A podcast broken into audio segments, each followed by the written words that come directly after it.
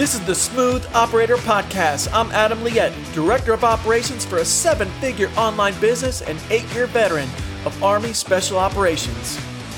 On this show, we get into the tactical nitty gritty of what it really takes to run a thriving online business because at the end of the day, operators lead the way.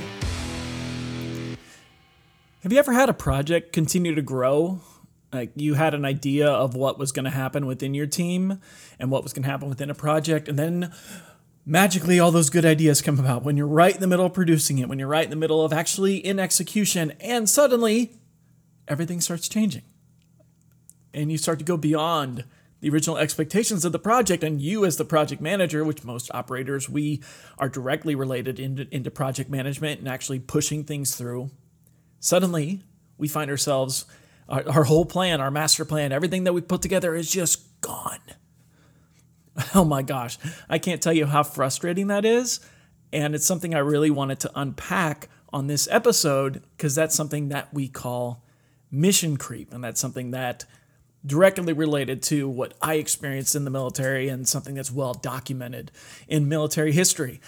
So, if you're just joining me for the first time, I'm Adam Liette from Smooth Operator. Uh, thank you so much for taking the time to join me. Uh, this is a particularly sore subject uh, conversation because it's something I've really experienced. I had to find ways to deal with it because it happened repeatedly, and it's not anyone's fault. That's the important thing to to preface this with: is that when mission creep happens, it's not the person that's causing its fault. It's actually part of their nature and part of being the creative person that they are that they're going to see additional opportunities additional things that can be added to a project especially in my line of work where uh, i work with course creators and i'm a course creator myself i'm in the information uh, environment. And so there's always new ideas that come about new features we can add new lessons that you want to add bonuses all that stuff. Um, you're going to have that experience when you're working with creative people in this uh, industry uh, but it can definitely go into into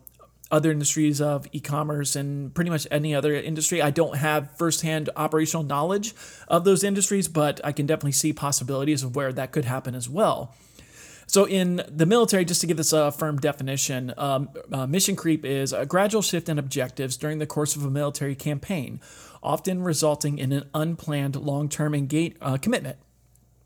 So, just in the past 20 years, I've been involved personally in some mission creep. Uh, let's, I mean, see Afghanistan, Iraq, I mean, all these wars that just kind of went on forever.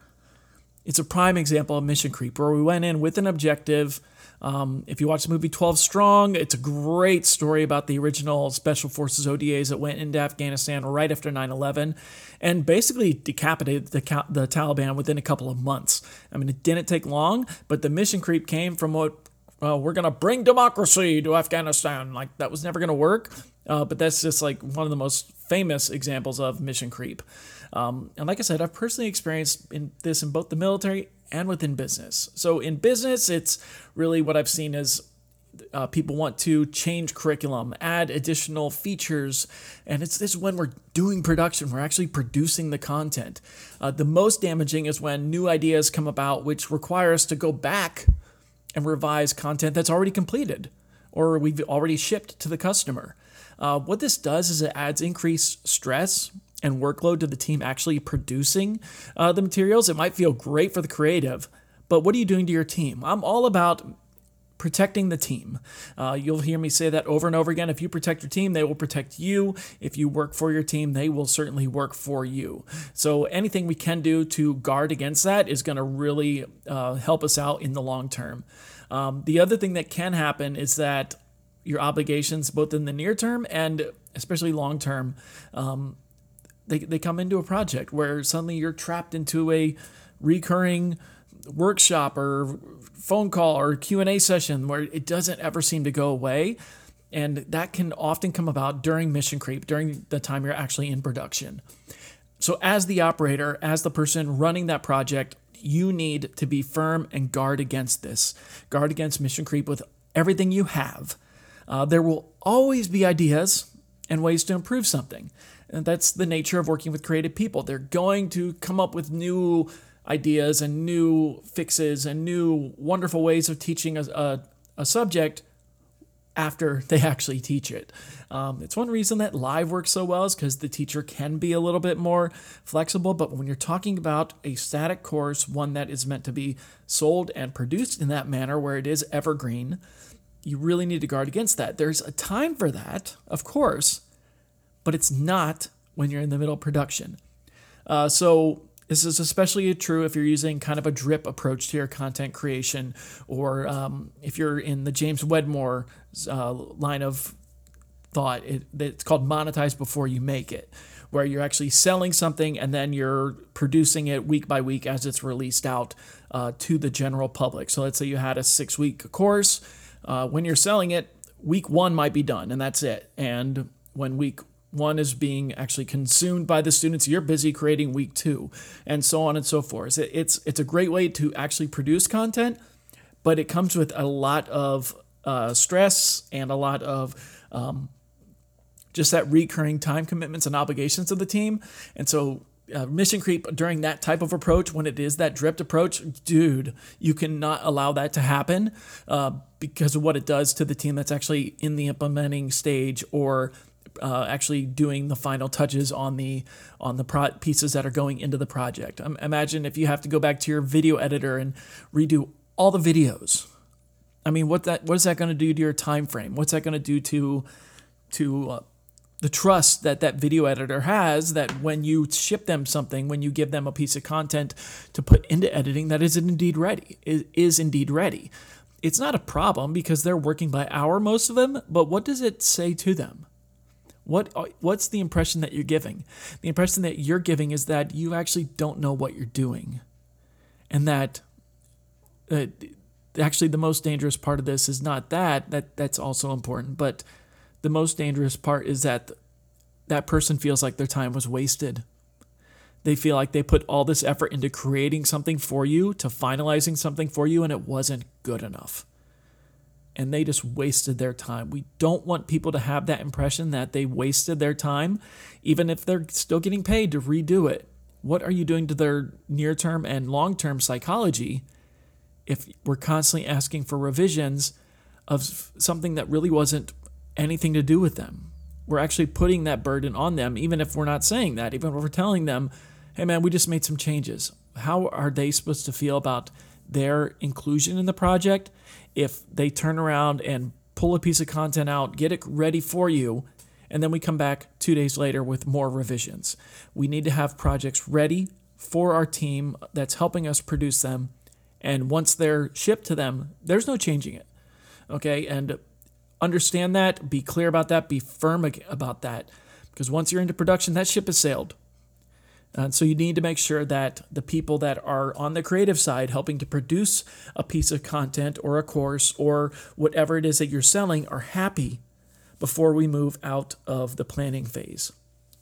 So, overall, if something wasn't in the plan, we can't change the plan. The plan was decided on, it was approved, and you need to stick to that. It's a slippery slope when you start allowing changes to the plan when the plan is in execution.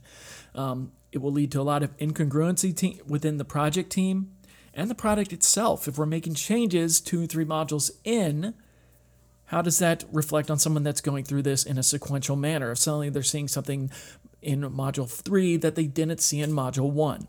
So we're creating those incongruencies, incongruencies within the actual student. So we get into a little bit of ed- educational psychology and how if we start introducing new concepts halfway through because someone had a good idea, like that's not how we want to do this. We want to think about a program and do a program design and curriculum design in one fell swoop and have it all be kind of nested within each other so we can build upon the material as we go. One important thing that I did learn that will really help you, and I encourage you to put into your own work process is to have um, an outlet for the creative team. Uh, no matter what happens, no matter, even if it's the perfect course, which I don't know, is there a perfect course? even if it's the perfect course, the creative team is still going to have good ideas that come about during the process of putting things together or while they're seeing the students go through the course, while they're actually seeing the, the production in its final stage and released to the public. Creative people, by their very nature, they can't help it. And we don't want them to help it, to be honest. We want them to continue leaning to that creative side, to think about ways that we can deliver content in a more effective, more efficient, and better manner. We want to encourage that as the operator. So there's one way you can do that is to have a place to catalog those good ideas that come about after production is already in place. So when they see something, when they come up with that 3 a.m. idea on something that can be added to the course, they have a place to drop that idea. What I often do is I'll create an Asana form within the project itself, and literally it's called ideas. And I give, I, I drop the link into the project planning or in the, into the project itself, and it's just a simple one click for them where they can click to that form, put in their information, all that then gets cataloged into Asana. So as we're finishing up a project, as we're doing kind of our AARs and you know after the project is released, uh, team reviews, we see those improvements, those different things that were cataloged during that process. We see them there, and they're able to then either be discarded or actioned at that point. But we gave that the creative person that outlet of some place to put it. The last thing you want is someone just dropping random ideas into your Slack channel when you're in the middle of production. You don't want that, but the creative person can't help themselves. They have a vision, they see things, and if we're not giving them a place to put it, if we're not giving them a place to take that off of their plate, out of their mind, and put it somewhere, they're going to find a place to put it. So I always lean with the idea of give my team, my creative people on the team, the place to put their ideas where they know they will be actioned or at least uh, be cataloged for future use. Um, and, and just the stress that alleviates from them and the anxiety uh, is untold. I, I can't even express how much that has really helped our team. Um, to be able to think of those long term things that we could improve on a project without putting the impetus on we have to improve on this and we have to improve on it now. You don't want to be back in the middle of planning mode when you're in the middle of execution. Leave those two separate. Uh, it will help reduce the strain and the noise that they're feeling. So that's just one way of doing it. Um, there's really no right or wrong way of doing it, whatever works for your team. The important thing is just having it be global, not expecting creative people to be documenting the, themselves do an Evernote file or something like that, but you control it, you control the process, and giving them that outlet will really help in the long run. And honestly, you're gonna get some good ideas that are gonna help out in the future. All right, so that was kind of a quick, short, deep dive into mission creep. Uh, like I said, overall, at the if, if you do nothing else, just guard against this. Uh, be clear in your objectives, be clear in the process of how we're putting together content, and make sure that's well communicated throughout to your team. But you are going to sometimes have to be the bad guy uh, that says no to something. And honestly, I don't care if it's the CEO themselves. Uh, you need to have that relationship with them where you get a bit of veto power to say, no, boss, we ain't going through with that because it wasn't in the plan. And you need to respect my ability to plan and execute as was agreed upon. Uh, that definitely needs to be part of your relationship with uh, the creative folks, with the CEO itself, with anyone on the team. You are the decision maker as the operator, and they need to respect that. And it's going to lead to some uncomfortable conversations, but just stick to your guns, preface it ahead of time, saying, okay, we're exiting the planning phase, we're moving to execution. There are no changes from here to this. Got it? And so if you lean into that and set that expectation, when you say no, it's going to be a whole lot easier. And you're, you're going to have to just leverage that position, that authority that you have to say no. All right. Well, thank you so much for joining us on this episode. Uh, please do give a review at, on uh, iTunes, Spotify, whatever you're using to listen to this show. And I will see you next time. And hey, just kind of like I said with with this kind of project, what do operators do? We lead the way. All right. We'll see you next time. Hey, before you bounce out of here, I have a free strategy session available exclusively for my podcast audience. In this 30 minute phone call, we'll unveil the immediate steps you can take to operationalize your business and put you back in the driver's seat. Just go to www.adamliette.com and click Start Here.